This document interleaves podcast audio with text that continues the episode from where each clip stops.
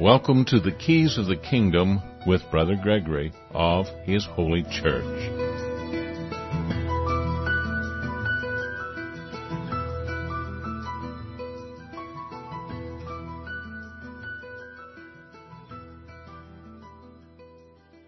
Welcome to Keys of the Kingdom, and we're going to be talking about the Kingdom of God.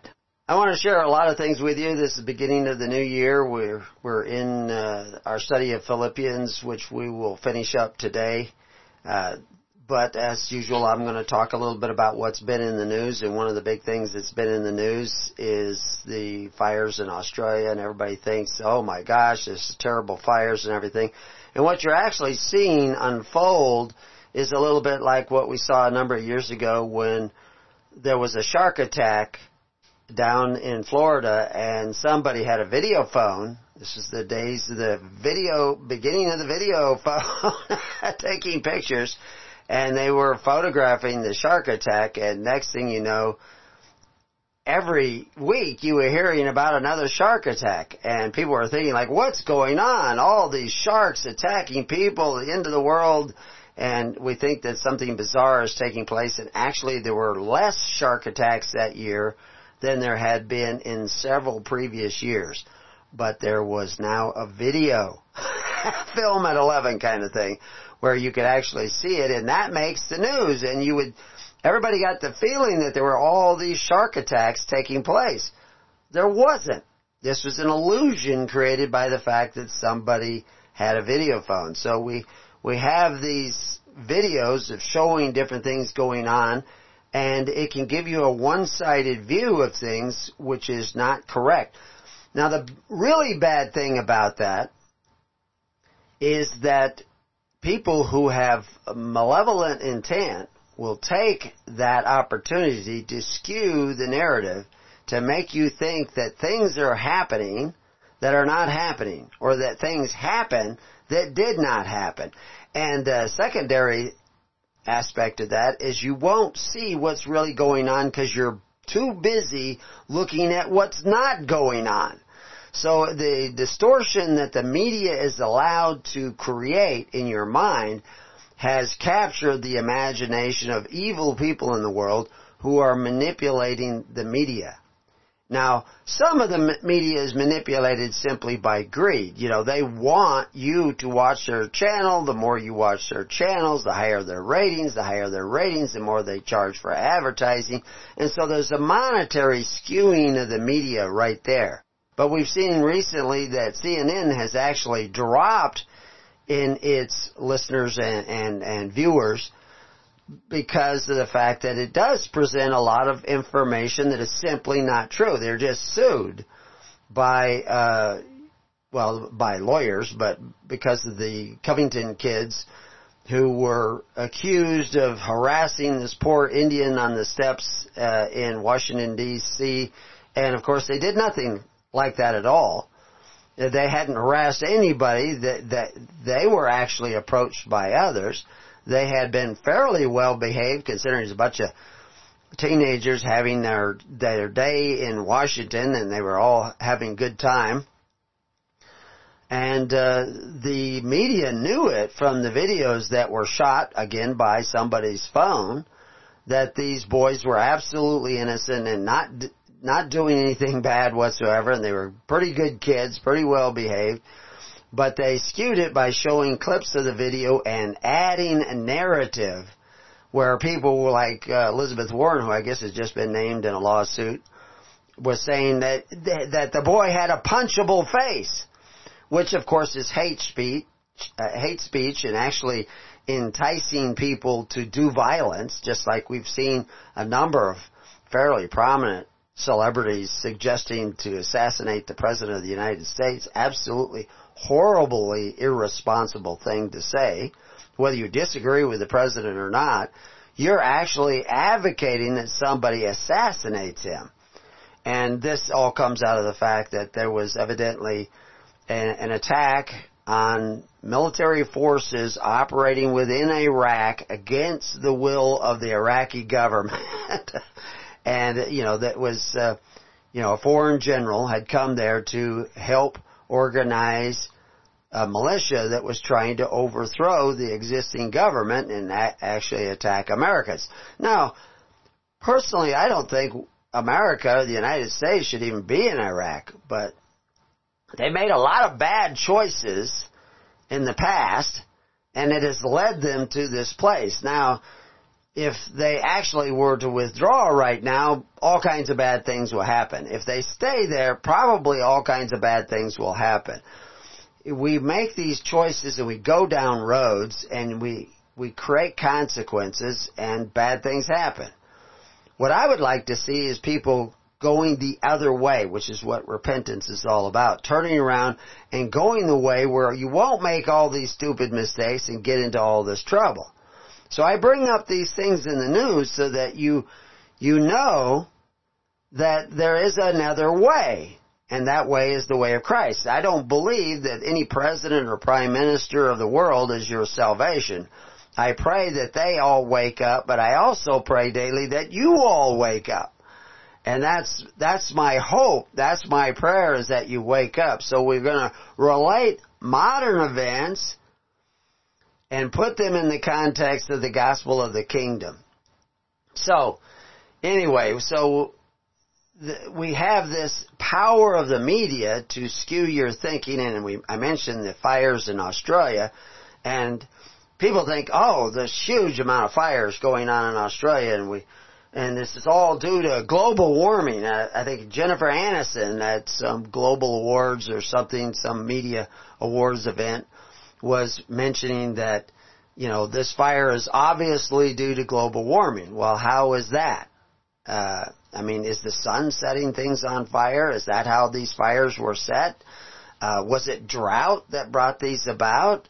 How bad are these fires? Are these the biggest fires that have ever happened in Australia? Are these the hottest days that have ever happened in Australia? Well, if you watch certain media channels, you would definitely think that that's the case. That it is, you know, that there's this huge global warming that is causing these fires. Well, only about 6 million acres have actually burned. At least as of a day ago or so. It's actually a little bit less than that. It's 5.8 or 9 or something like that. Well, in 1974, which was the height of the climate change, where the climate experts were predicting an ice age because of global cooling that had gone on for the previous 30 years. Now, this is just a historical fact. I mean, they were predicting global ice age because of global cooling in 1970s. And in 1974, they had a fire in Australia that burned 117 million acres. 117 million acres of Australia compared to 6 million acres of Australia, or 5 point something million acres of Australia. What on earth? That was a far worse fire. You know, when the hottest temperature in Australia was recorded, was it recently? Is it in the last few years? In the last decade? Last two decades? It's actually 1909. 1909 was the hot. And then it went through kind of a cooling period, overall cooling period, because the Earth went through an overall cooling period from about the 1940s to the 1970s. Any astrophysicist will tell you that most of this, and if they also study other sciences such as meteorology, know that most of the global warming and cooling is due to the events on the sun and the amount of solar energy that comes into the planet. In just a few minutes, you'll get more heat from the sun than you're going to get from all the fires in Australia. Maybe in a few seconds, you will get more heat from the sun than from all the fires in Australia of this last century. Now, that's a lot of heat. And that's what's coming in on a regular basis. We have a very stable sun, although there is fluctuation. I mean, it reverses its magnetic field every 11 years. That's an amazing event in itself. It has solar storms. It has coronal mass ejections. It has all kinds of things. And that creates hurricanes and everything. And climatologists will tell you that that's the case. If they don't tell you that, they must be climate deniers because it is well established. And I'm not going to go through all of it right now, but basically, I posted on Facebook. I have a Facebook page and I posted there. I really should separate my family Facebook pages stuff out from these other things, but and I may do that eventually, but right now I post things on there once in a while because I see people. Anytime I see somebody expressing things that are not true, and I had a lot of people asking me about what's going on in Australia because they know they can't trust the media. And then, of course, we saw Jennifer Aniston up there saying, that it's obviously global warming, which it isn't. It has nothing to do with global warming. And if you don't believe me, you can ask another Jennifer, who actually is much, much smarter, in my opinion, than Jennifer Aniston, and much better informed than Jennifer Aniston, and that's Jennifer Marohasy. Marohasy. It's Marohasy. And she's a scientist. She's actually a scientist in Australia. And she has caught the expert climatologists forging temperature data and re-entering temperature data to get a different outcome. They're altering temperature data from the past. They're cooling the past. They're changing data readings that came in the past so that they can suggest that things are getting warmer and warmer and warmer. Almost all the models that predicted, Arctic melting and, global warming and we're all going to die in 12 years and they've been doing this for 20 years or more, almost all those models have proven to be inaccurate. Wholly inaccurate. Completely inaccurate. There may be some slight global warming, but then the question is, and we always get this when we talk about vaccinations and autism, correlation is not causation. Even though the statistical evidence that autism is connected to vaccinations, excessive vaccinations that we get in small children, that correlation is huge. The correlation of temperatures rising, much less rising due to carbon dioxide, the science is not there. It isn't there, despite the science guy, who is not a scientist either. It is simple. Now there are lots of scientists coming out and willing to say that, no, the science isn't there. It is evidently, according to climatologists and physicists and chemists, that the rise in carbon dioxide is more likely due to the rise in temperature, not the rise in temperature due to the rise in carbon dioxide. Yeah, they're both going up a little bit, but which one is causing? Correlation is not causation. What is causing it? And very intelligent, bright, PhD scientists are now looking at the data. They're not only finding that a lot of the data has been falsified, they're not only finding that the computer models are completely incorrect, vastly incorrect, but that they have actually been ongoingly, we've uncovered it before with the emails, but now actually people are on the ground, boots on the ground, looking at the data coming in and realize that they're seeing the data that's reported by the climatologists are doing so incorrectly. They're changing the temperatures so that you think things are getting warmer, and they're actually not getting warmer enough. So, it's become really an embarrassment that all their predictions are false.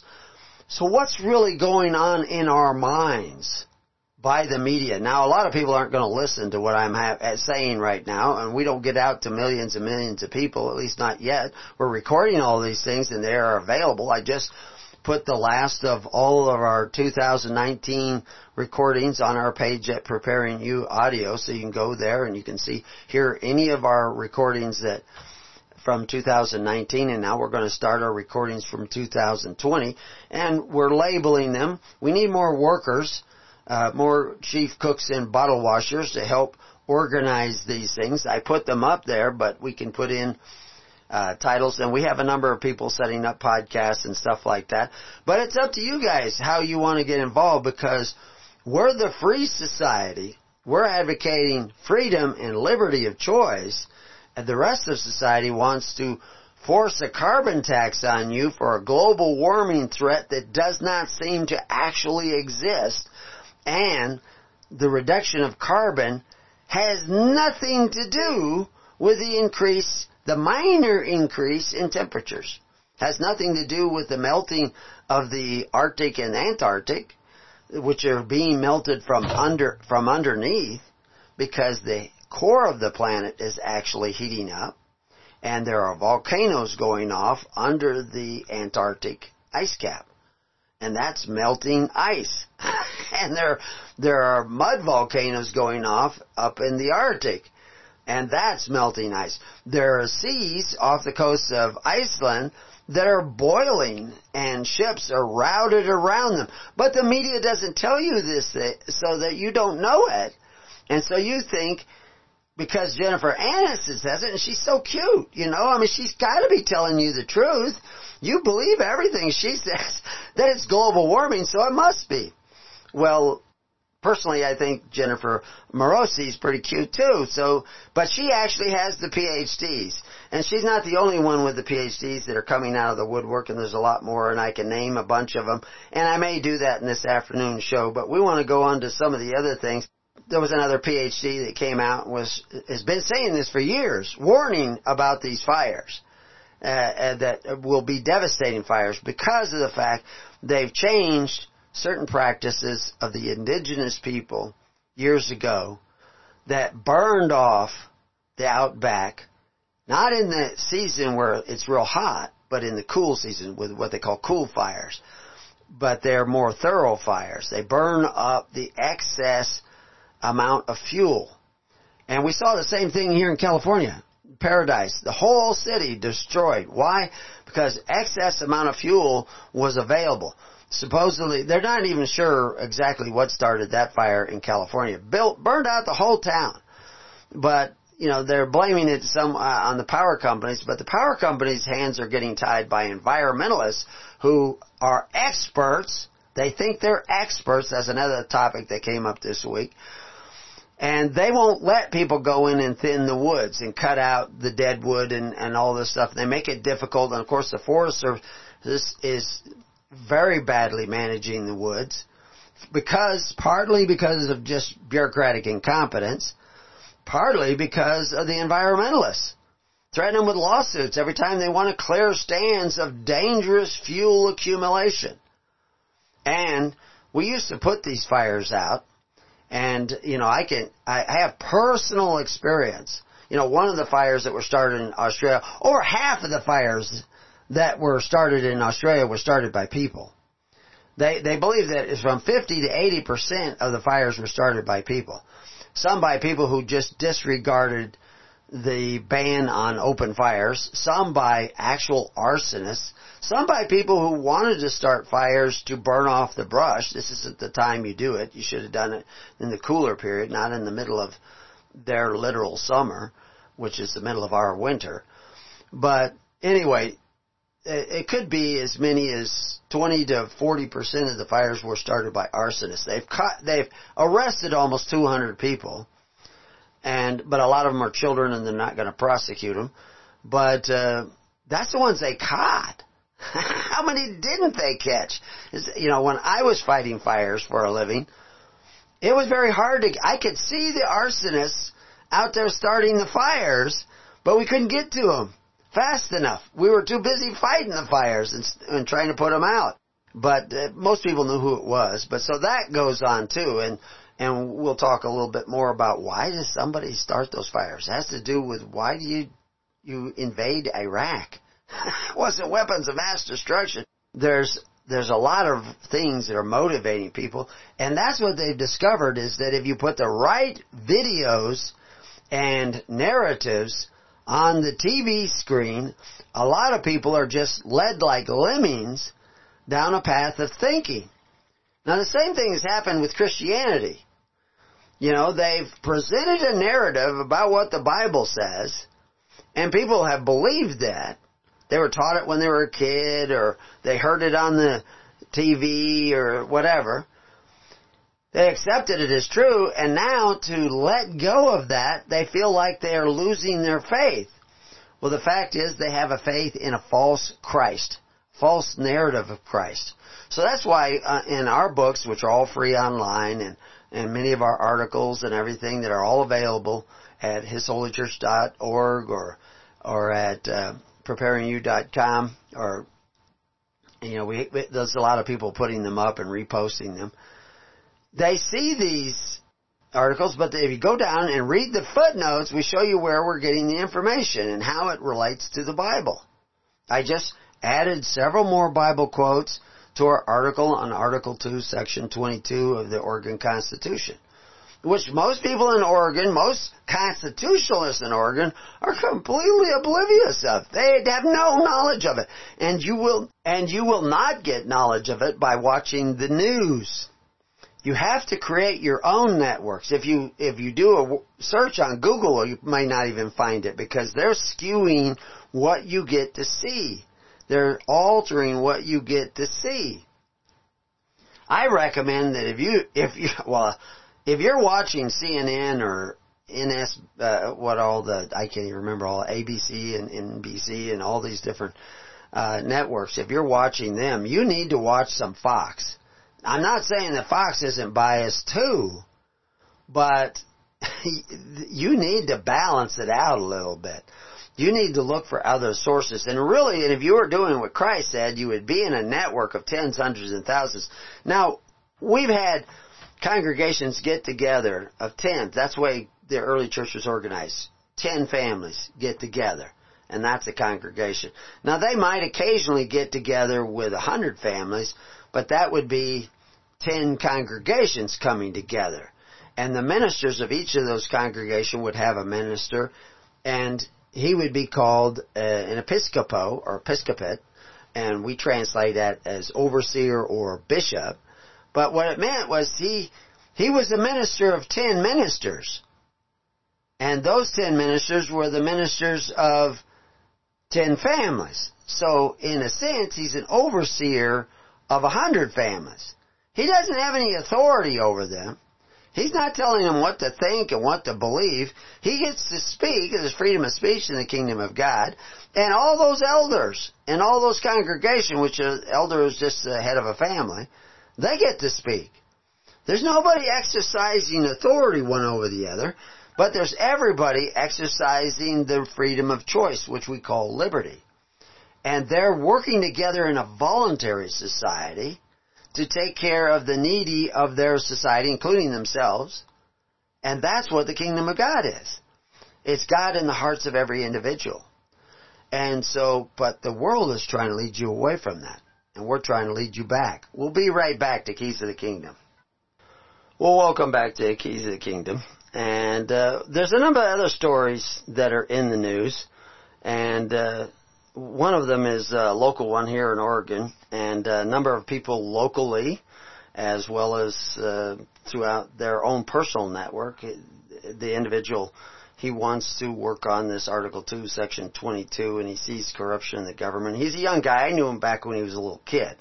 You know, he's grown up now. He's got kids of his own, and he's starting to see corruption in the government. He's starting to see that they don't seem to be paying attention to our Constitution, so he's been studying it and helping other people study it. I don't know that he's read our book yet on the Constitution, but I know he's got a good heart, and he's come across the story of Kylie and Kristen. Kylie has a liver cancer. She's a young girl. And she's gone through chemotherapy, and it almost killed her. Actually, it did kill her. She had to be resuscitated once because it was just... And that's often what chemotherapy is. It's a race. Kill the cancer or kill the person. We hope the cancer dies before the person does. It often devastates your immune system, and it doesn't really have a really good track record. But it's all the modern medical society seems to come up with, and if you buck that idea, you're in a lot of trouble. They don't like it if you question their authority in medicine. But there's a lot of doctors out there who are starting to question this. There's a lot of doctors that are thinking, you know, we shouldn't be giving all these kids vaccinations. That it, you know, because correlation is not causation. You know, like you go read our article on vaccines. Most of the information on our page on vaccines comes from the CDC site. They tell you that most of the cases of polio occurring today in places like Syria and Congo are coming from the vaccine. They're not coming from wild viruses. They're coming from the vaccine. They tell you that. The CDC tells you that. The news media is not going to tell you that because it doesn't fit the narrative. You know, when there's a shark attack, they're going to say, oh, shark attack. And they're all going to say the same thing, and oh, sharks are attacking people in record numbers. No, they're not. And polio was almost gone, just the same as the Spanish flu was almost gone a few years after it came about and started killing thousands and thousands of people, and there's a reason for that. We go into a study on that. But polio, 95% of the people who got polio never showed any visible symptoms whatsoever, but developed lifetime immunity to polio. Now, I'll say that again. 95% of the people, this is their figures, who got polio never showed any visible symptoms, detectable symptoms of polio, yet they got lifetime immunity. Now, that had been going on for years in places like New York and all over the country where there were polio outbreaks. And you would see these horrible cases of polio. But that was only maybe 5%. Actually, the horrible cases was only like 2% of the people who got polio had terrible, terrible, devastating, effects of polio.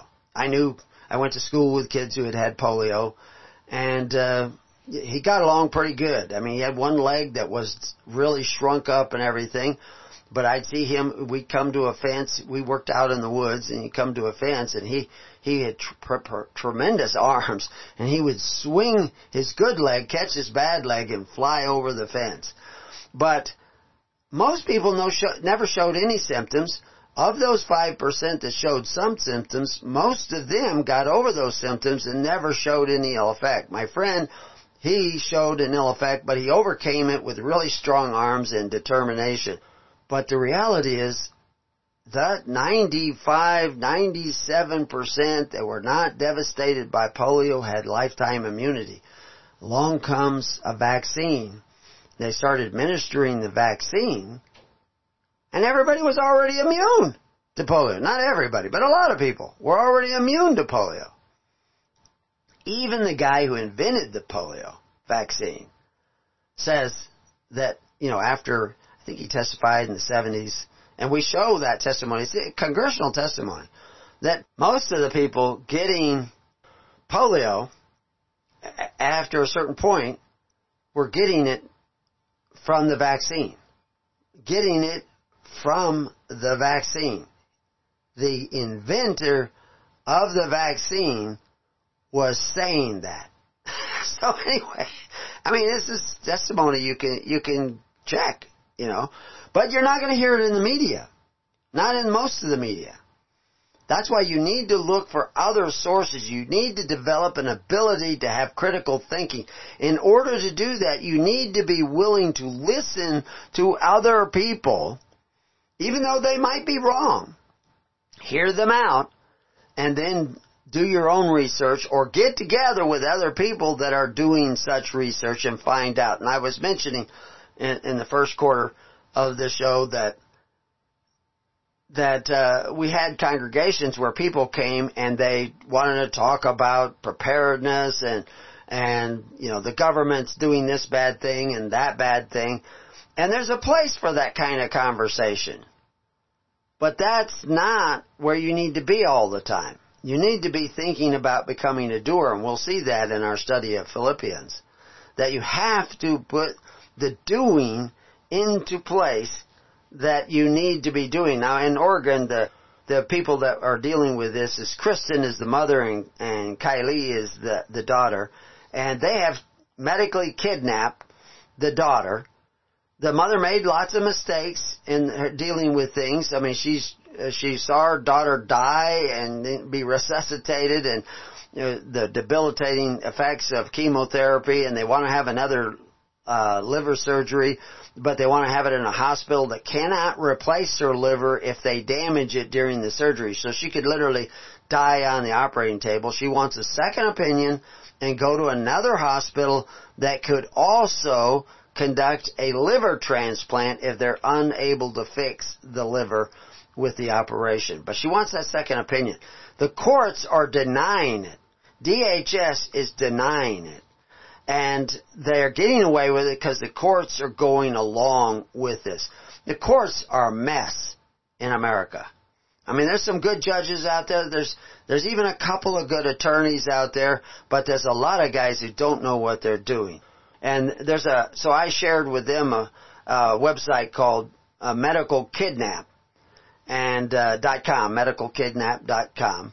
And I just gave them a story that same day that they were telling me about this story, that twins were taken away from their parents because they did home birth.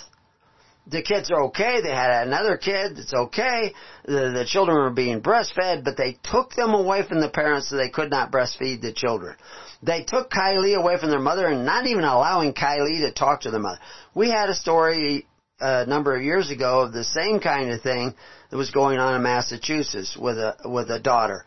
They took her away from all of her family, who was a loving family, and it was just the decision of one hospital. They wanted to go to a different hospital that was in another state than the one that she had been going to. They wouldn't let her out. They wouldn't let her go and get that second opinion and another medical doctor to.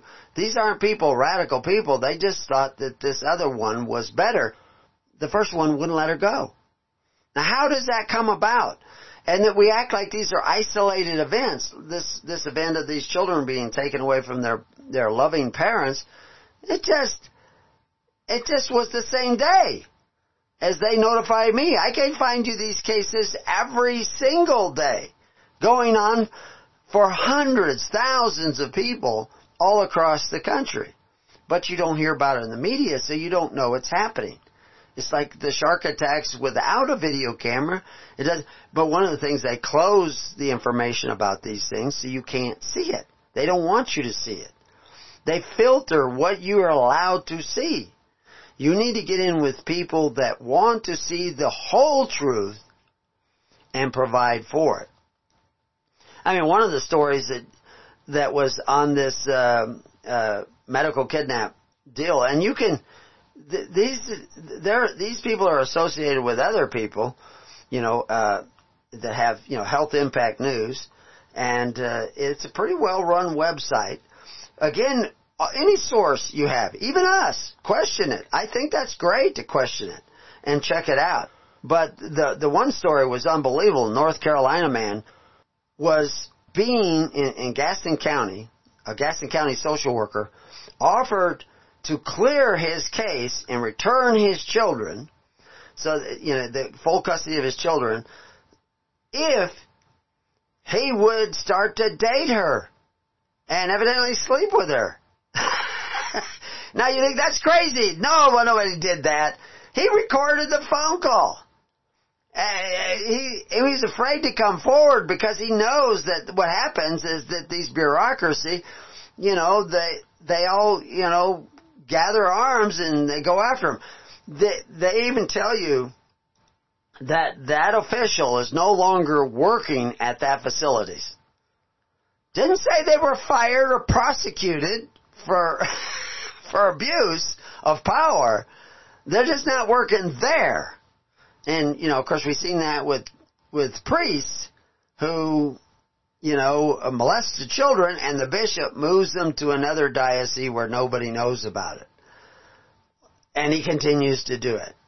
The reality is that these are all offices of power, and you've been watching your TV and your video feeds and your Facebook and your YouTube instead of finding out about your neighbor. Just this week, my wife got a premonition that she needed to go down and check on a neighbor. She started worrying about the neighbor. I heard her mention it twice. Then suddenly she got a call from the neighbor's sister who says, normally my sister calls when she gets home. She didn't call me. Is she okay? Can you check on her? Because she knew we lived nearby. Well, my wife says, I'm going down there. I see her putting on her coat to go down there. It's dark and it's cold outside. And I said, I was sensing this before because my wife kept going back to this idea of going down and checking on her. And I said, you want me to go with you? And she said, yes. Well, good thing I did, because the woman had fallen. And she was out in the cold for 3 hours. I mean, cold. And it was doing nothing but getting colder and colder. She could not get up. And she was going into hypothermia. And if my wife would not have been able to lift her. I don't know if I could have lifted her alone without some of my wife's help, because she's a heavy woman, deadlift off the ground. And we got her into a shower, got her starting to warm up, got warm food into her, and probably saved her life because of the fact that we didn't just sit there and watch TV. We had this second sense that there was needed to be help. We kept wondering about it. We got an extra second witness from her sister, and we ran down there, and we literally saved her life. That's what you need to be doing with all these people that are being medically kidnapped. And they're getting away. This is not new. I just added to our article on the dentist of Pergamos. So who's the dentist of Pergamos? He was back there in the 1st century. And he was martyred, executed, by the AMA of the day. By the medical institution of the day. Because people... They went to him for dentistry, and he was a licensed dentist. And they went to him for their teeth, but then they were being healed by his touch. And he was also a bishop in the early church, so that meant he was the overseer of 100 congregations at least. Could have been over 1,000 congregations because, if you're a minister of 10 ministers, you'll get together with 9 other ministers like yourself, and you will pick a minister, and he will be the minister of 1,000. This is the tens, hundreds, and thousands that Christ commanded that we organize ourselves into. In ranks of 10, in ranks of 50s, in ranks of 100, in ranks of 1,000. And that's what Christ commanded, that his ministers do that. Organize the people in that way. You didn't know that? It's because they're filtering the information that's in the Bible, because that's right in the Bible. And it's right in history. And the reason they did that is because they were seeing the decline and fall of the Roman Empire. And what was happening was everybody was going to the government for their free bread. And this was altering the character of the people. When you become a doer of the word, it will alter your character. It will change the way you think. Because the Holy Spirit will start to write upon your heart and upon your mind. And receiving the Holy Spirit is not an emotional excitement or experience. It is a calm, still voice that speaks in your heart. Get up and check on your neighbor because your neighbor's in trouble. While she was there slowly freezing to death, I'll lay you odds that she did the prayer, and I didn't ask her. But anyway, God had us go down there and save her life, because if she had gone overnight, I mean, it's cold out. And if she had gone overnight, I don't think she would have made it. She would have been, a popsicle by morning. And, she didn't have she had put her phone in the house already, and she was walking around, and she fell. And the fact is, she needed neighbors who would actually act upon what was being written in their hearts to come to her aid. One of the things Albert Einstein said, the world will not be destroyed by those who do evil, but by those who watch them without doing anything. And he would probably say, watch them on media, on electronic digital media, without doing anything, if it had been invented when he said that. But that's been well understood for thousands of years. Good men who do nothing are the greatest allies of evil. And so, but what are you to do? And these young people that are, and these people that are want to come and help Kylie, you can look up the story of Kylie and her mother Kristen. Just add, you can't just type in Kylie, K-Y-L-E-E, because you'll get Kylie Jenner. Google. So you have to put in Kylie, Kristen, and cancer, and you'll start getting stories about it. But they're going to operate on her against her will, over her objection and over the objection of her mother. They're just going to do this. What happened? It's my body. What happened to that? What happened to, I don't want to have you cut me open and start slicing on my liver again. You don't, she doesn't get to say that. And, you know, they put her in foster care where she is evidently abused in foster care. And so they, what did they do? They moved her to another foster care home. This goes on all the time, folks. You're just not allowed to video it. You're not allowed to know it. I mean, the guy who recorded that call, he was worried because there are laws in the state, in different states. I don't know about North Carolina. You can't record the call of an official of the government. They want to operate in the dark. That's why judges put, sealed orders on, gag orders on their cases. They don't want you to see it. And I could go on about that for hours and hours, and I could tell you all kinds of stories. But what these people don't know is you need the Holy Spirit to go in there. And you don't get the Holy Spirit operating with you if you're bearing false witness, if you're coveting your neighbor's goods, if you're being slothful. You're not going to get it. You have to be a doer of the Word. And then the Holy Spirit will come to you. And we'll see that in Philippians. Because Paul tells you that in Philippians. Now everybody's going to say, no, all you have to do is believe. Paul said all you have to... You're taking Paul out of the context of Paul. You're certainly taking Paul out of the context of Christ. That is a false media gospel. That is fake gospel.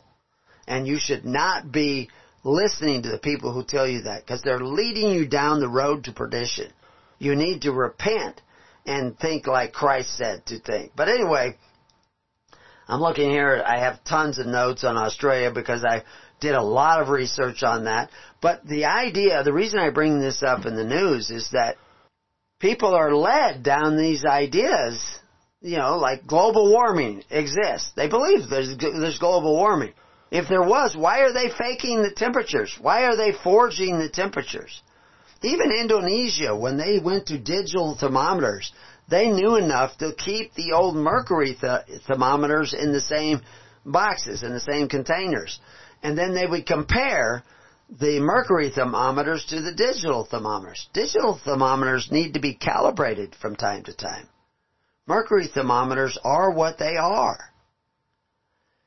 Now, that's important because in Australia, they removed the mercury thermometers and only put the digital thermometers. That's vanity.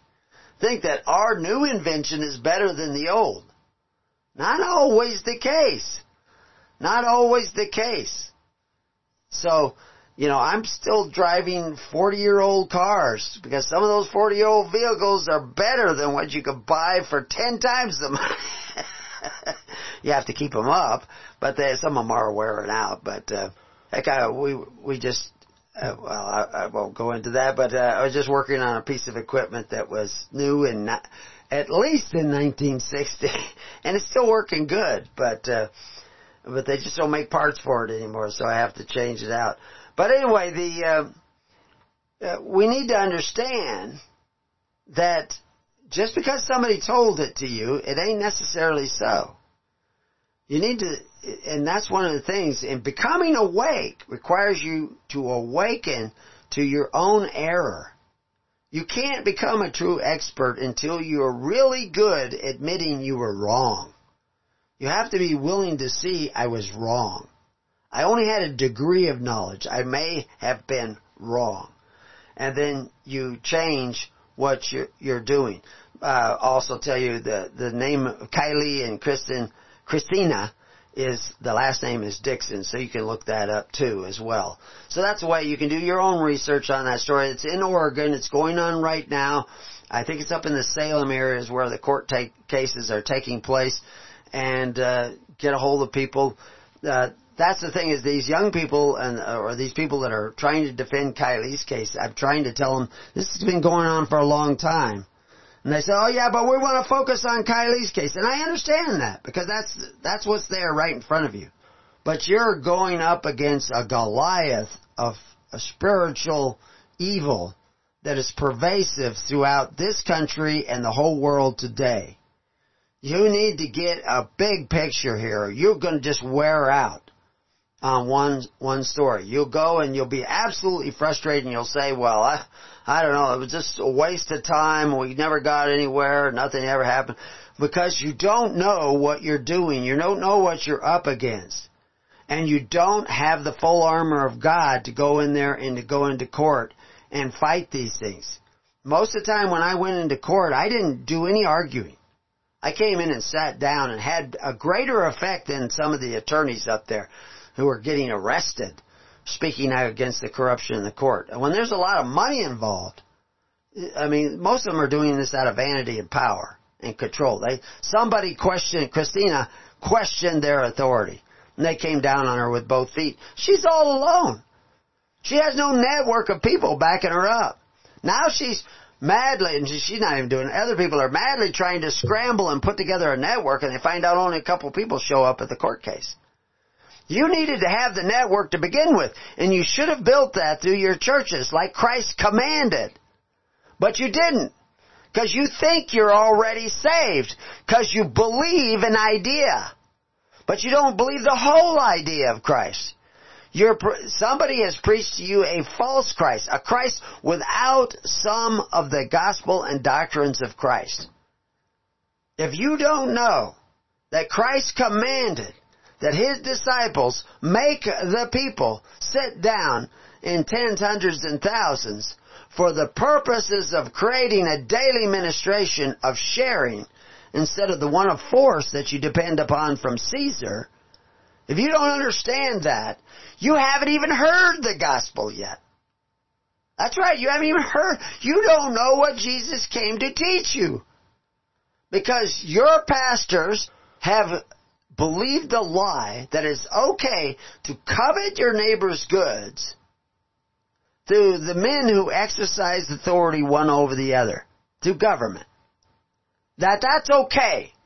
That is not okay with Christ. It was condemned by Christ. It was condemned by John the Baptist. It was condemned by Abraham and Moses. But you think it's okay. It's not okay. And that's why Kylie isn't in the hands of her mother. That's why this has come about. Because somebody went down the wrong road. You know, which takes me back to what I was saying. I don't really think that the United States forces and Americans, which are the people, that's the nation of America. Americans are the people who live in this area, although there are other nations here now. But Americans should not be over there fighting in Iraq unless they voluntarily went over there and joined the Iraqi army. They can do that. We were doing that before World War II. In Spain, there were a lot of Americans who went over and joined the Spanish forces to fight against the fascists. And Americans can do that. But the idea of the United States gathering its forces to go over there and fight in these wars was a big mistake. We should not have gone down that road. They did, so now you have to deal with life where you're at. And it's like, now how do you get out of this? How do you change things? How do you turn back? Well, the reason whole thousands of people are over there dying is because we became a collective. The quest for the kingdom of heaven and its righteousness is not a collective activity. It's an individual activity. You need to start individually finding out what is right and doing it wherever you're at. If you're in political office, if you're in the army, if you're a policeman, if you're a priest, I don't care what. You have to start seeing the whole truth and providing for it. But anyway, so we're going to have to get into Philippians next. There's actually a number of other stories that were in the news, but we'll just save those for the afternoon program. Maybe we'll have a little bit of time because we only have one more chapter. We're in Philippians 4.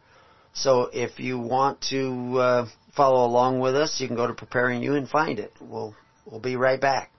So welcome back. So we're going to be looking at Philippians chapter 4. And a brief recap just to remind you that in chapter 3, like verse 14, he says, I press toward the mark for the prize of the high calling of God in Christ Jesus. Press towards the mark. That's a process. Seeking the kingdom of God is a process. Seeking is a process word.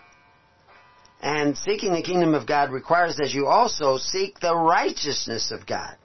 And of course, like I just said in the previous, it is not righteous to covet your neighbor's goods, especially through men who exercise authority one over the other. And, you know, like I remind you that I've added to our Article 2, Section 22 page. I put more biblical quotes there so you can understand what's going on there. The only reason I refer to Article 2, Section 22, I don't want to change the government. I want to change your hearts so that you actually stop bearing false witness. And so that you understand that you're looking to men that are bearing false witness, and they will deceive the brethren. The same as we see in the ministry of many churches. Now, some of those ministers have good hearts, but they were deceived.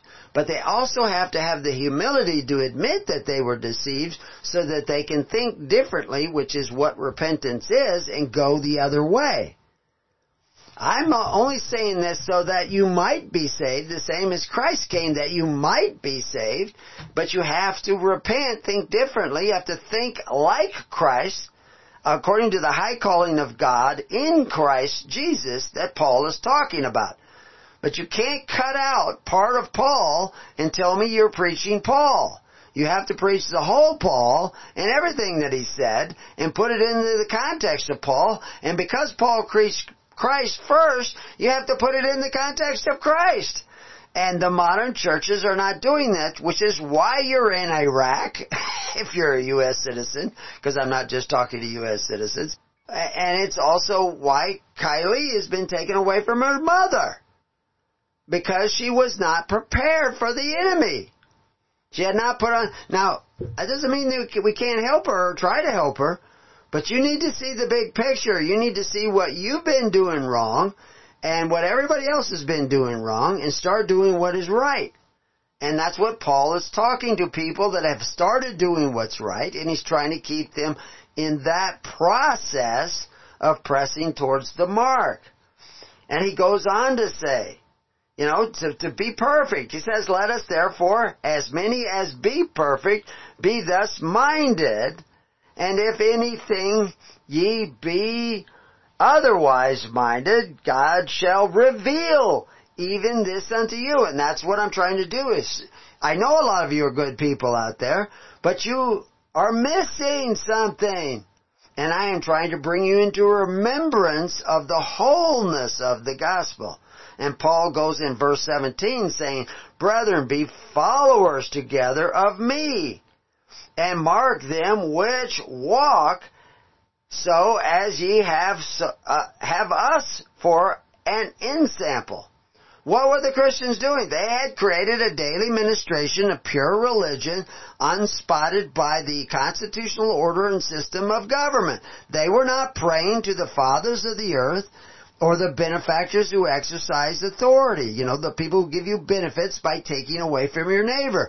They were not engaged in covetous practices. And that's why Peter says that through covetous practices you will be made merchandise and curse your children who will become surety for debt. Which has all happened while you were going to what you thought was the church or your church. It's not his church. In order for it to be his church, it has to receive and preserve his doctrines. His doctrine says, sit down in the tens, hundreds, thousands, and love one another. Care for one another. Don't go to the men who call themselves benefactors who exercise authority. Be the benefactors who exercise love. This is why all these bad things you see happening in the world are happening. If you don't fix this, the car's not gonna run. Okay? Write it down. So anyway, he says, brethren, be followers together. He goes on in verse 20, for our conversation is in heaven. Conversation, what are we talking? Heaven, is that? Because the conversation, that's when, like two people talk. That's conversation, right? No, that's not what the word is that Paul put there in the Greek. He put the word there that is polituma. Polituma is the Greek word that means, I'm reading the definition now, right out of a concordance, the administration of civil affairs or of a commonwealth. That's what the word means. It means the administration of civil. The church was administering civil affairs. What civil affairs? The welfare of the people in pure religion, taking care of the widows and needy, We didn't call 911 when the lady next door her life needed to be saved. We went down and saved it. Now, we very seldom call 911 because we know the guy who's going to respond. We call him direct. He's always saying, don't call me, call 911 and then I'll come out. But we could actually handle it ourselves, and we let him get a good night's sleep because... we live in a small community. We know everybody who drives the ambulances and all those kinds of things. It's a voluntary ambulance. But we would call I don't even know. I suppose the police dispatch would have still been working. We live in such a small community. 911 doesn't work 24 hours a day. Because they go home to bed. We just don't have 24-hour coverage. So we have a tendency to learn how to handle things ourselves. But that conversation is in heaven means the administration of civil affairs is in our hearts and in our minds. And we depend upon the God of heaven to write upon our hearts and minds to know what to do. Should we invade Iraq or should we not invade Iraq? That's what, we don't go and ask some politician, should we invade Iraq? Because they'll lie to you about weapons of mass destruction. And I don't want to pick on all of them, but they did lie about weapons of mass destruction. So, the kingdom of God is the government of God. It's not like the governments of the world who exercise authority one over the other, who get you to take oaths and bind yourself to their rule, and they can make laws for you. God has already made the laws. Don't bear false witness. Don't covet your neighbor's goods. Don't rob. Don't steal. Don't cheat. So we already have the law. How we enforce that law, God has to write on our hearts. And Christ said, sit down in the tens, hundreds, and thousands and do that. And that's what you should be doing. So therefore, when you do gather together, don't just talk about preparedness and, what the government's doing that's bad and everything. Talk about what you can do that's good. How can you do good? Do something of value, to become of value to your neighbor, to your fellow man. That's what you want to be doing in church. And unfortunately, the churches, most people go there to feel good. They don't go there to do good. But that's not what Christ said, and that's not what you're going to see Paul saying. In chapter 4, it begins, therefore, my brethren, dearly beloved and long for, my joy and crown, so stand fast. What does he mean, stand fast? It means to persevere, to persist.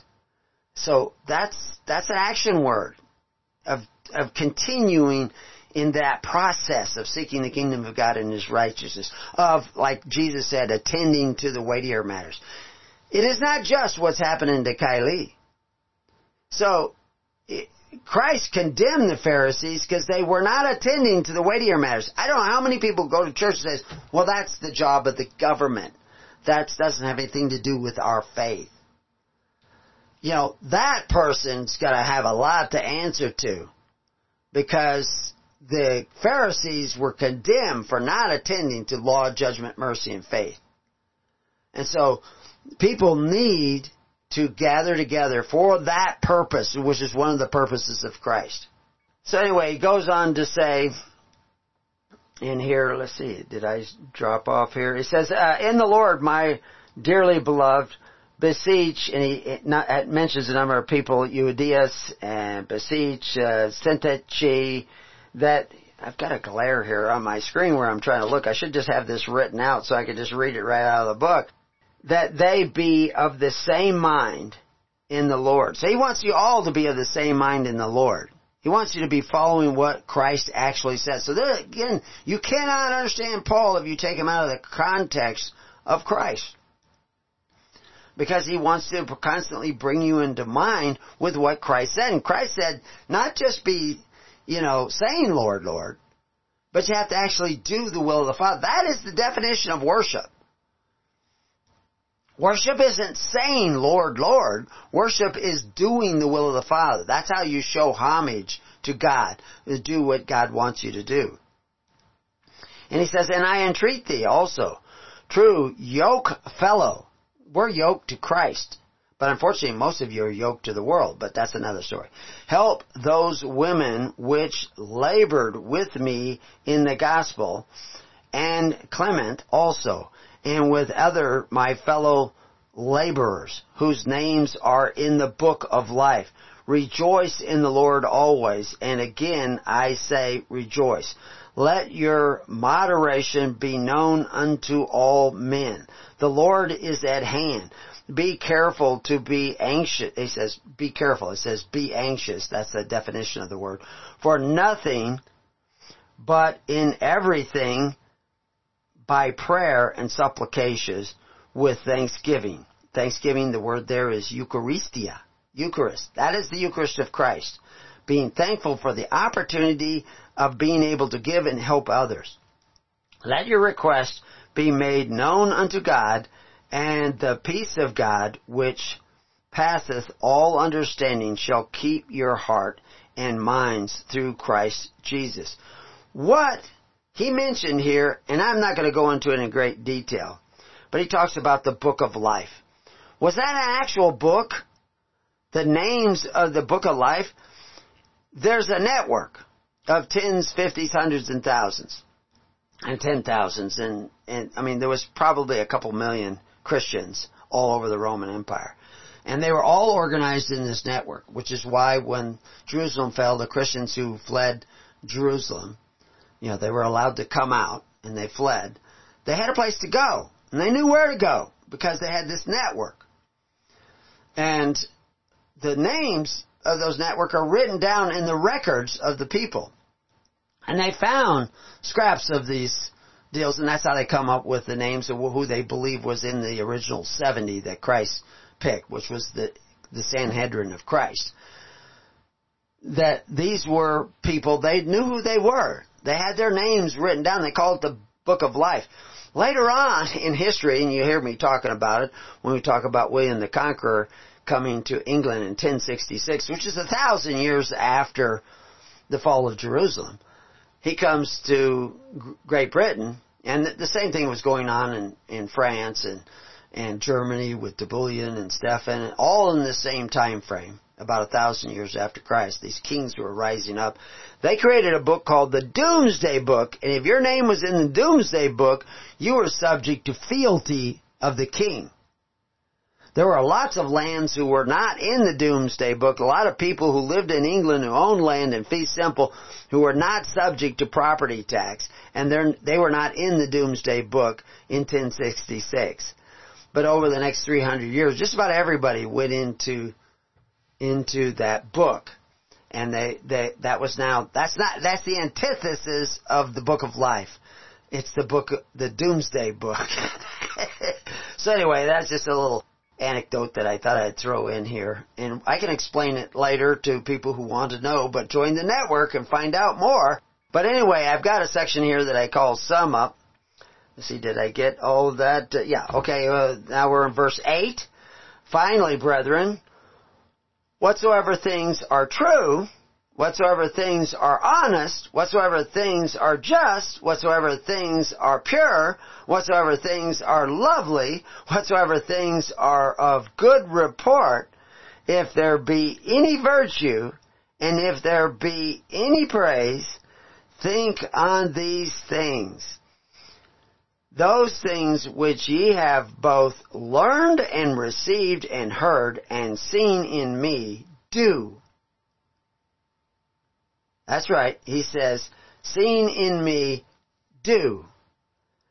And then he says, and the God of peace shall be with you.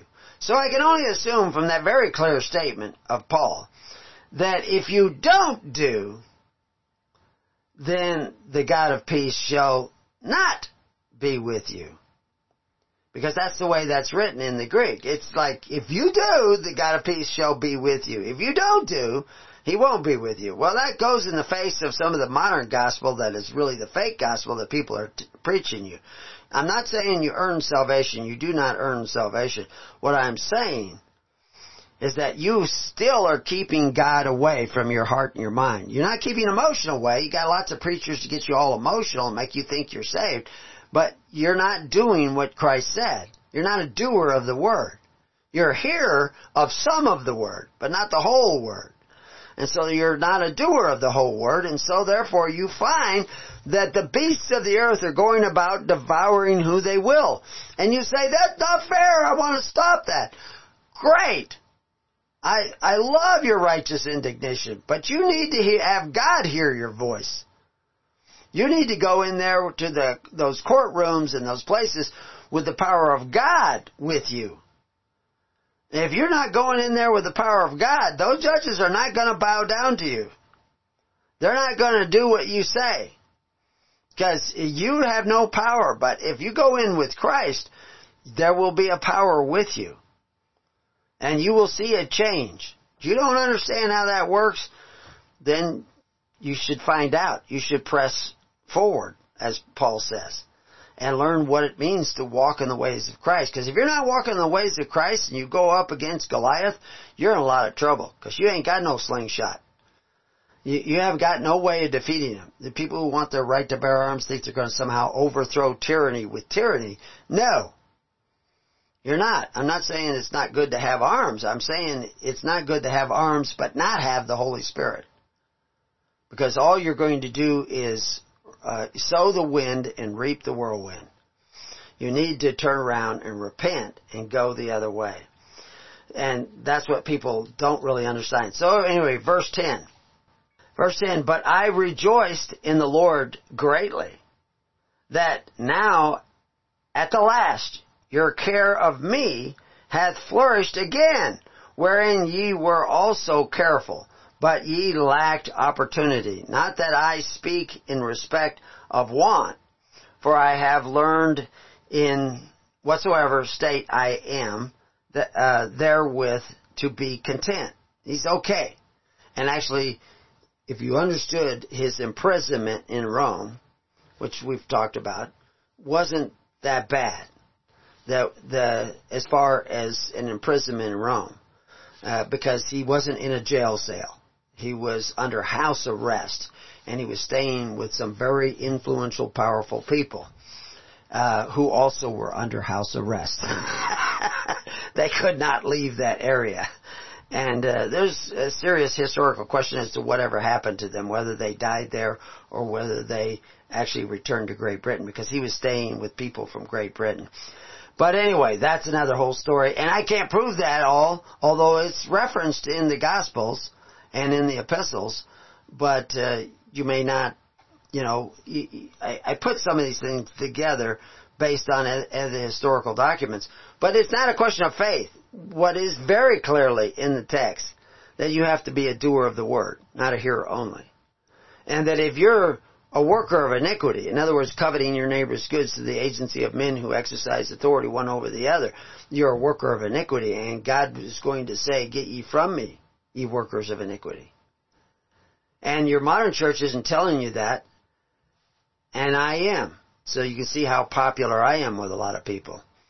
But I'm not here as a matter of a popularity contest. I'm here to tell you the truth. I am that voice of one crying in the wilderness, make straight the way of the Lord.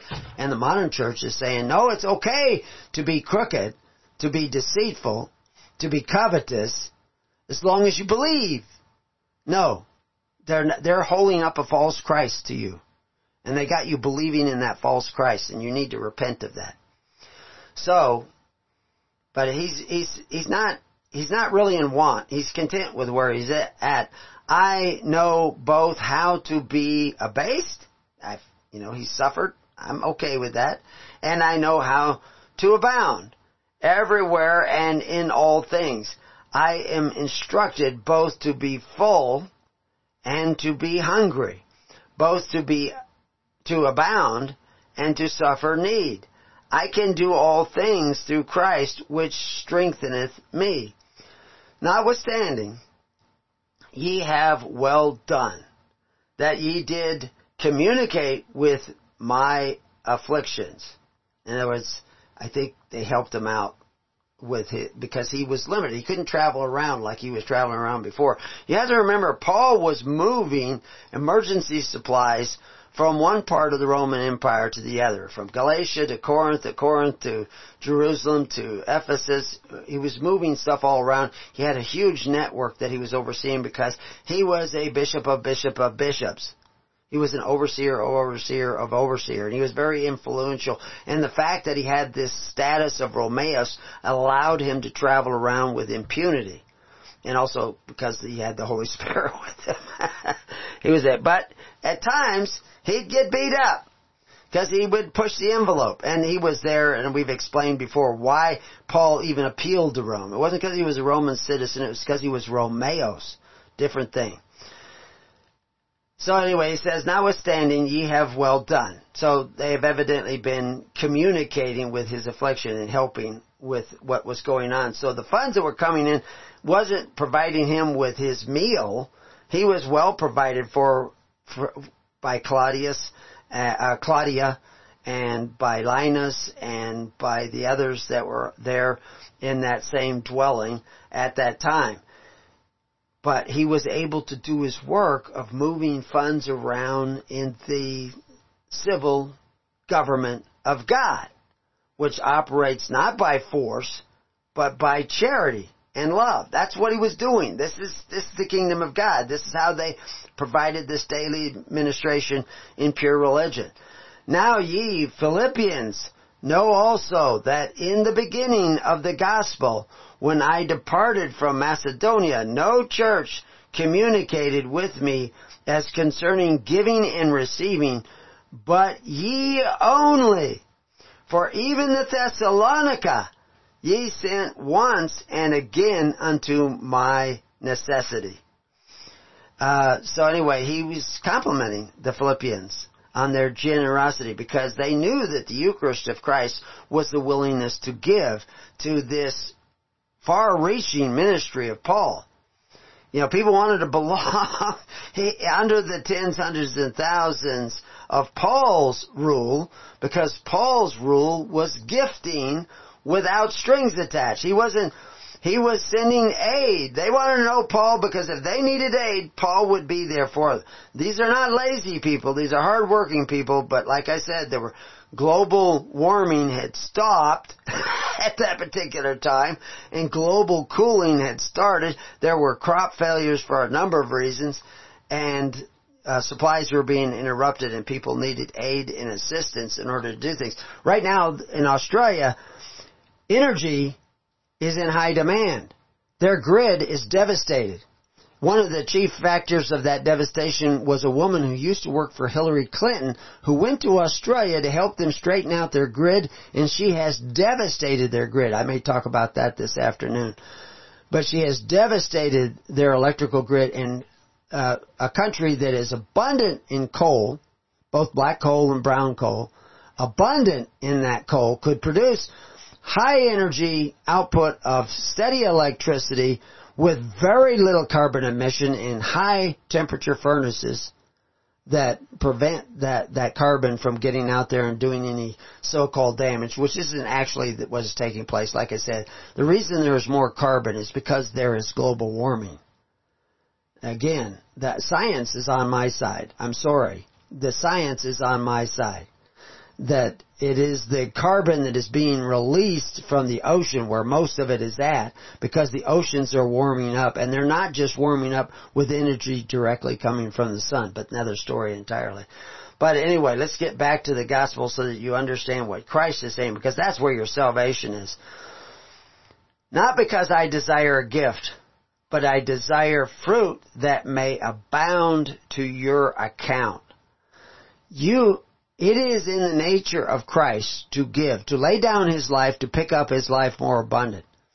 It is in the nature of the tens, hundreds, and thousands that hardworking, industrious people will share what they have. Most people, I was talking to somebody who's a liberal and a Bernie supporter, and they were shocked to find out that per capita, per dollar, per capita, Christian conservatives give more charity than liberals, socialist liberals. They don't give charity. These million-dollar actors, multi-million-dollar actors, got millions and millions of dollars, have $4 million homes, four different multi-million-dollar homes, talking about we need socialism. Why don't you guys give up some of your wealth? You got more money than you know what to do with. Why aren't you starting charities? Why aren't you contributing 50% of what you got? Even Rockefeller used to do that. The original Rockefeller, that's probably part of his success, is that he tithed. He gave huge amounts away to charity. Now, his children, they give away to charities too, but some of the giving away to charities they do is actually payback for favors. And I can show you that, another whole story. But there's a lot going on that you don't know about, and you probably don't need to know about. What you need to know about is Christ, and you need to start doing what Christ said and what Paul preached, and that's what he's telling you.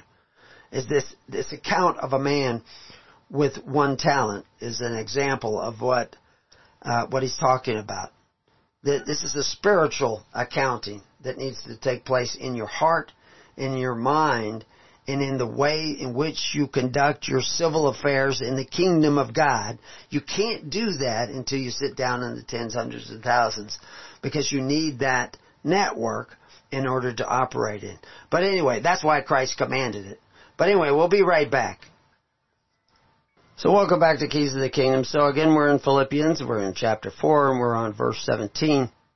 It is really important for you to understand that religion has always meant the pious performance of your duty to God and your fellow men. Media, masterminds, false prophets, whatever you want to call them, have altered the definition of religion to what you think about God. They probably use the epistles of Paul more than any other. Of course, there's more epistles of Paul than any other to do that. But they could not do that without taking Paul out of the context of Paul. And Paul lends himself to that abuse because Paul is speaking to you about things that are hard to understand. They're only hard to understand because you're not willing to really search your own soul. Who wants to know that Social Security, welfare, food stamps, Medicare, Medicaid is identical to the Corbin of the Pharisees?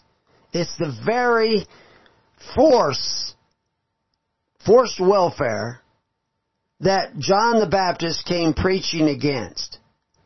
He was preaching against the idea of using force to provide for the needy of society, whether it be shelter or food or any kind of care for the needy. You would not to use force. Christ forbid it.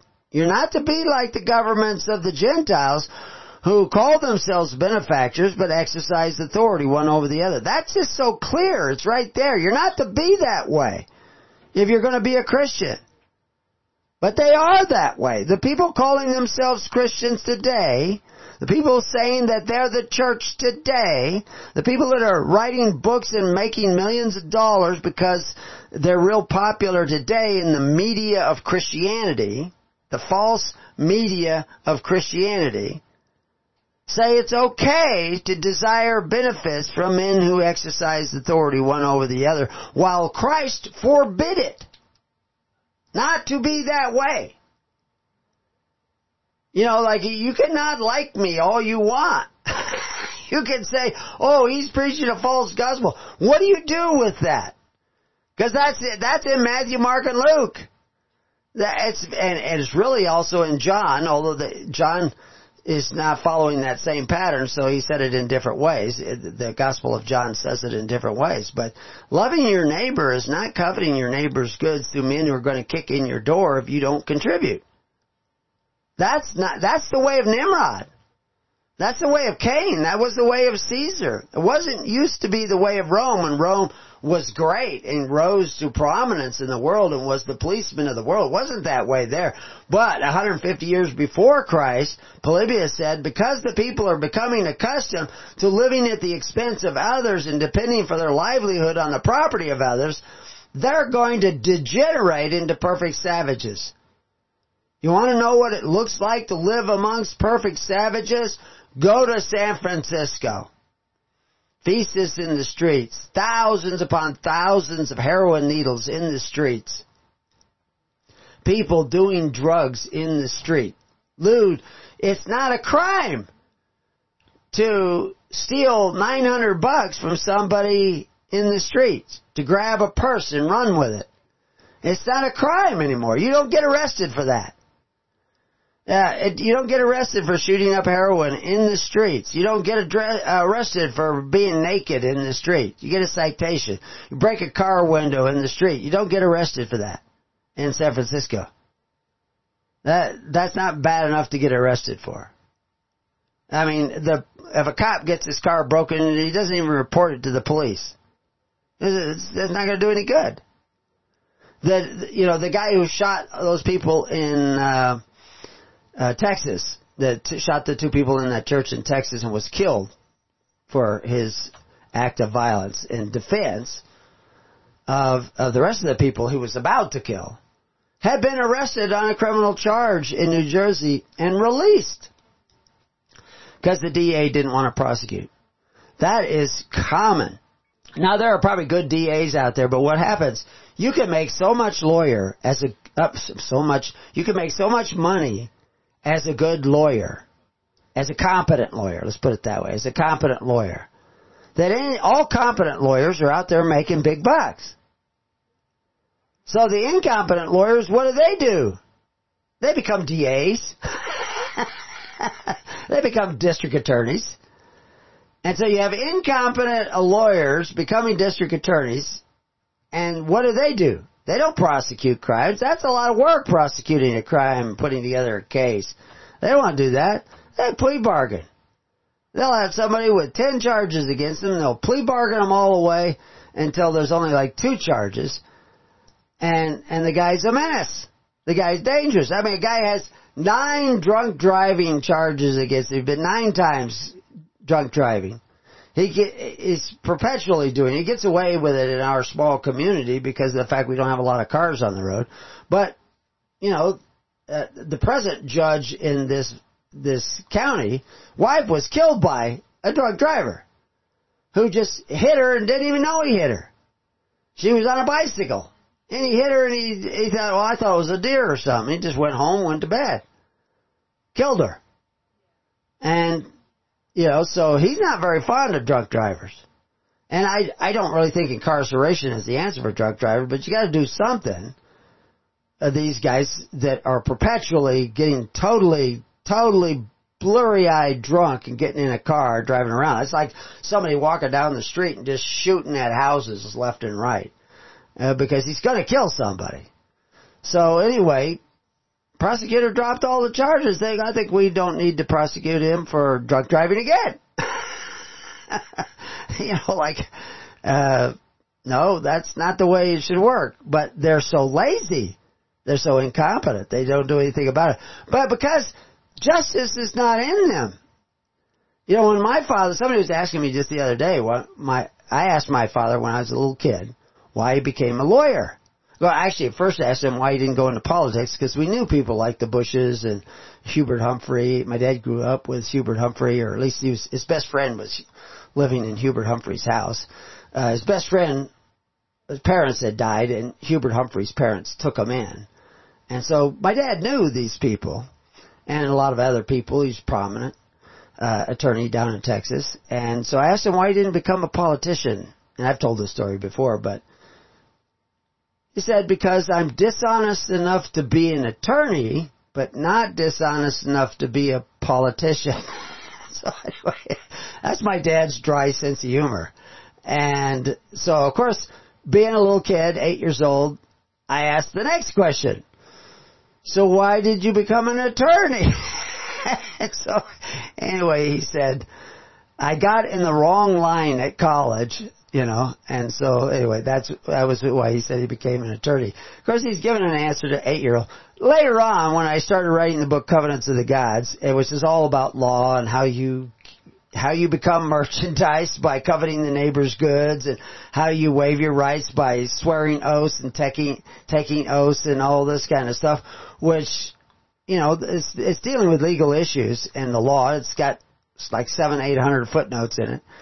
And it's free online if you want to read it. Covenants of the Gods. But anyway, I took it to my dad, or at least the first drafts of the first part of it to my dad, and I said, what do you think? And, you know, he went and he studied it. He read it. He looked up stuff and everything. He didn't say a word. This was my dad. Very, very, I mean, he wrote law books. And he came back, sat down next to me, not saying a word. And I'm still sitting there on his couch down in California. And because I'd gone down there to show him what I'd been writing. I was busy as a sheep herder out of the desert. But anyway, he says, I was right. My conclusions were right. They're correct. He says, but they're not going to like you.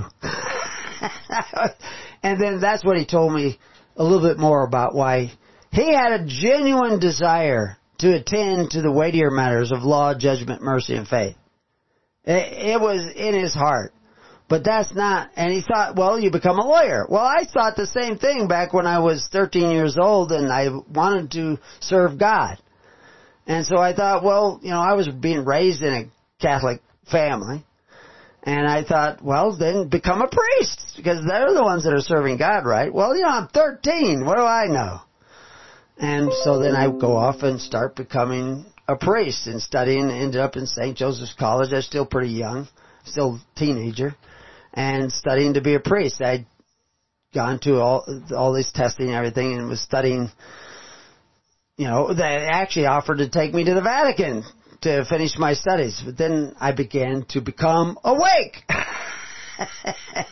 And so then I ended up going out to the desert, and here I am telling you what the kingdom of God is all about.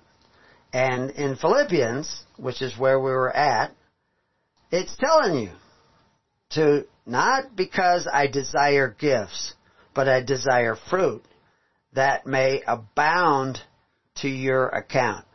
Christ took the kingdom away from the Pharisees, said he was going to do it, did it by the words of their own mouth, and appointed it to the apostles. The kingdom of God was there. It was a government.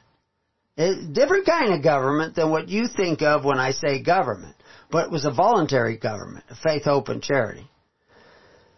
And he appointed it to the apostles. They made the people sit down in the tens, hundreds, and thousands as Christ commanded. And they organized a daily ministration and a lot more that reached all over the Roman Empire, that helped Christians not only survive but thrive during the decline and fall of the Roman Empire. Because they understood that the Eucharist of Christ was being thankful for the opportunity of giving, of sacrificing for the righteousness of the world. The righteousness in the world is what I should say, because the world isn't righteous. The world needs saving.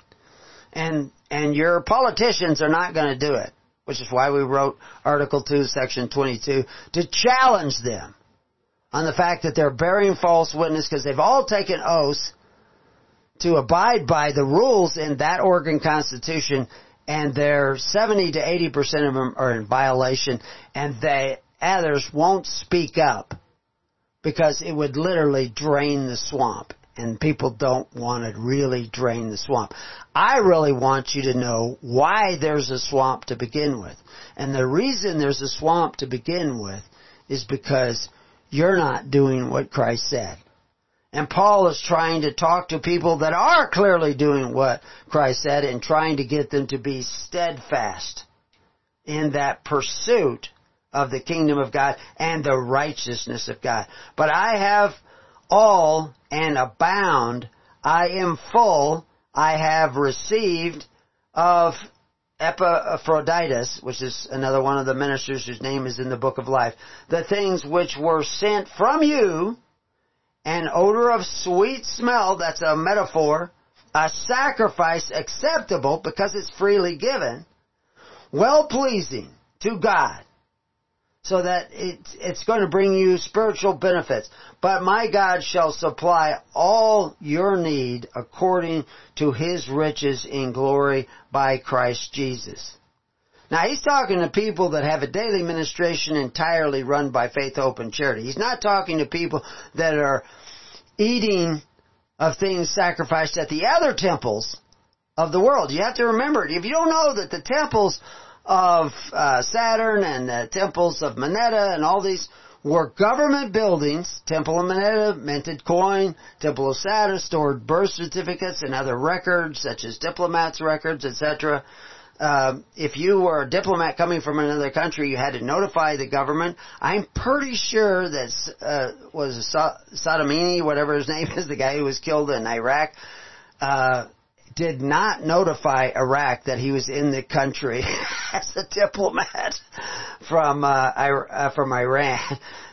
But anyway, that's always been the law. If you're coming from another country, and that went to the temple. Why? Because they're government buildings. And Christians were not dependent upon the free bread of those systems, the welfare of those systems, the Corbin of those systems. They had their own system. And until you seek that, you're not really seeking the kingdom of God, that conversation in heaven, that management of civil affairs through faith, hope, and charity. You're still seeking it through force, fear, and fealty. And that isn't the way of Christ. And you need to repent of your thinking and go the other way. So, anyway, he finishes with, now unto God and our Father be glory forever and ever. Amen. And then he finishes with a salute, every saint in Christ Jesus. So now, why does he mention our Father? He's using the word patri there. Rome had their patri. The emperor was Patronus, the Our Father. That's what that means, Patronus. Patri was the title for all the senators, Patri Cicero, Patri Tacitus, all these guys who were Patri Seneca. They were the conscripted patri. But we were to call no man on earth father. We weren't to look to them, pray to them, to those men who exercise authority for our benefits. We were to provide them through faith, hope, and charity. This is what Christianity was. Now, if somebody hasn't told you that, they're not preaching the gospel of Christ.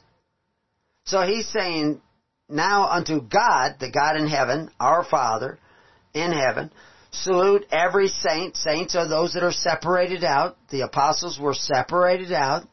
There were rules that Christ laid down. They owned all things common. The people didn't own all things common. He was to return every man to his possessions, every man to his family. But the ministers were to own all things in common. And we explain that elsewhere. Maybe I'll put some more links in there. I think I already have some links on that page so that you can read those articles. The brethren which are with me greet you. All the saints salute you. Again, that word salute, the separate ones, salute you. Chiefly they that are of Caesar's household. The grace of our Lord Jesus Christ be with you all. Amen. Those of Caesar's household? What's he talking about? Paul was living in an area, Britannia, of Rome, that was set aside for actually what was now in-laws to Paul. Paul's half-brother's son was married to Claudia, and Linus was her brother, and they were from Great Britain. Claudia was Gladys from Great Britain, named Claudia by the Emperor Claudius, because she was so impressed. I mean, there are poets who wrote about her. Juvenal wrote about her. Actually appears to have had a little bit of a crush on her.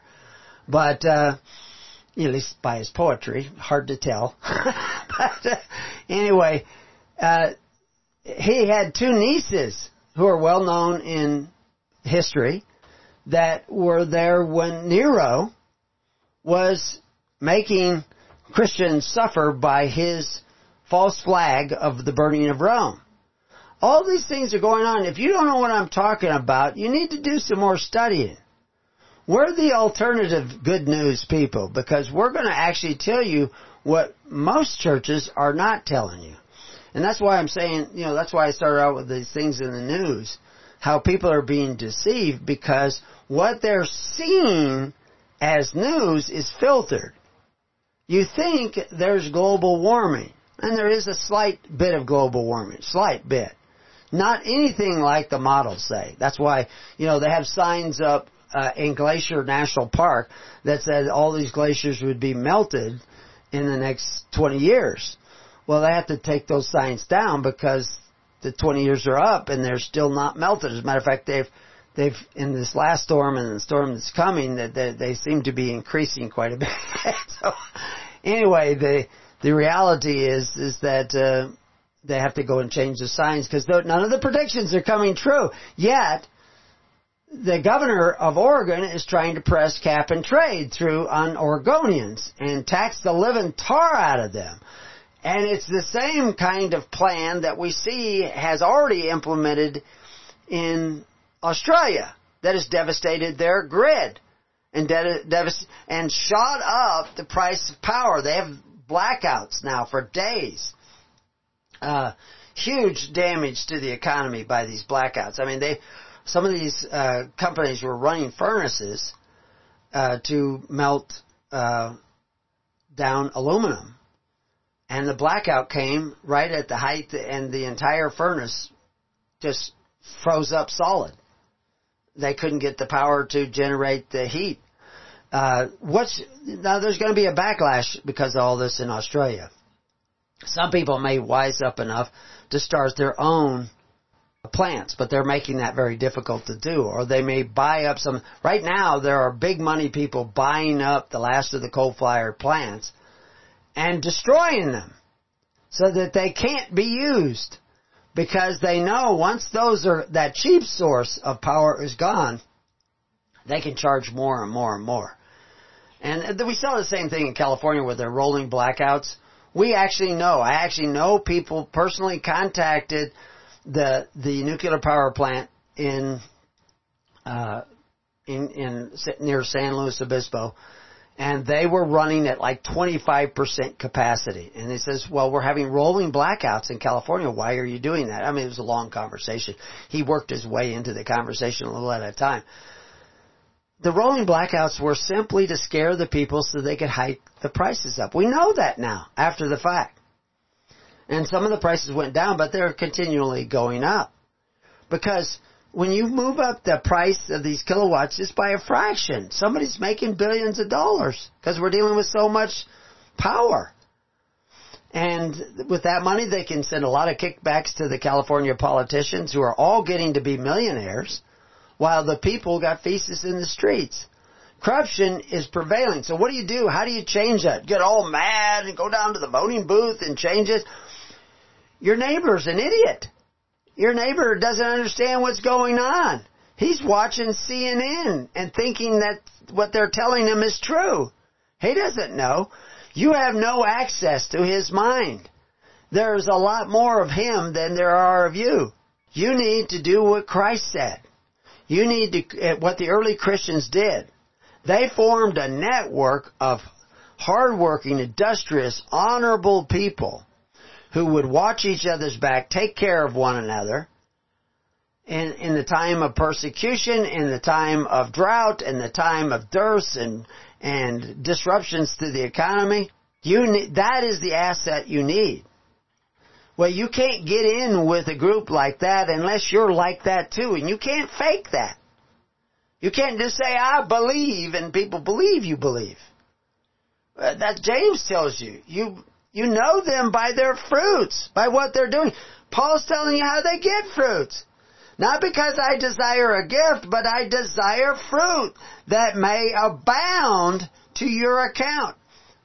If I don't see you sacrificing for others, I'm not seeing fruit. If I'm not seeing you willing to lay down the false teachings you have accepted as a child and put away those things and take on the things of a righteous Christian who is seeking righteousness, he's not himself righteous, God is righteous, we're seeking to do the will of the Father. If you don't do that, you're not going to be able to help the Kylies of the world and the other people that are being chewed up one after another, and you don't even know about it. They say, oh, we just want to focus on Kylie, and I understand. But the reality is you need to see all the other stuff that's going on and get a grasp of that. If you're going to organize the people, you need to understand what Christ was talking about, what Christ was doing, what the early church was doing. You need to become a part of that kind of a process, because you're going to need the full armor of God to go, because you're not going up against a couple of people doing bad things. You're going up in fighting in a spiritual warfare against the unrighteous spirits that dwell in the pagan temples of the world, which are the government buildings of the world. And I'm not saying everybody in government is bad. They're not. The Roman centurion wasn't bad. He was a man of greater faith than anybody else that Jesus had come across at that time. And he's right in the midst of government. He's the head of a centurion. I'd love to hear the other conversations that Paul had with the head of the cohort, who came in and found out that Paul was Romeo's. It wasn't being a Roman citizen. Again, we've explained that. Those of you who've heard it many times before. You have to imagine and give me some allowances for the fact that so much of what I say, people have not heard any part of it whatsoever. So if I say, no, Paul wasn't a Roman citizen, they say, well, it says right there in the Bible he was. No, he was Romeo's. If you don't know what that means, go to Preparing You, read the article, and find out. But what you really should do is join the network. Sit down in the tens, hundreds, and thousands. So go to Preparing You, find the network links, join the network, and start doing what Christ said and preparing yourself for what is coming. Until then, about all I can say is peace on your house, and may God be with you. God bless.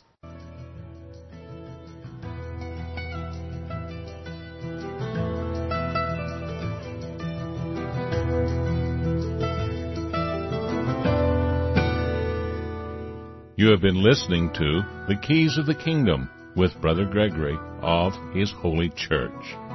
For more information on the educational ministry provided by His Holy Church and Brother Gregory, including services, counseling, lectures, books, and other audio materials, please write to His Church at Summer Lake, Box 10, Summer Lake, Oregon, 97640. You can also find us on the web at www.hisholychurch.net.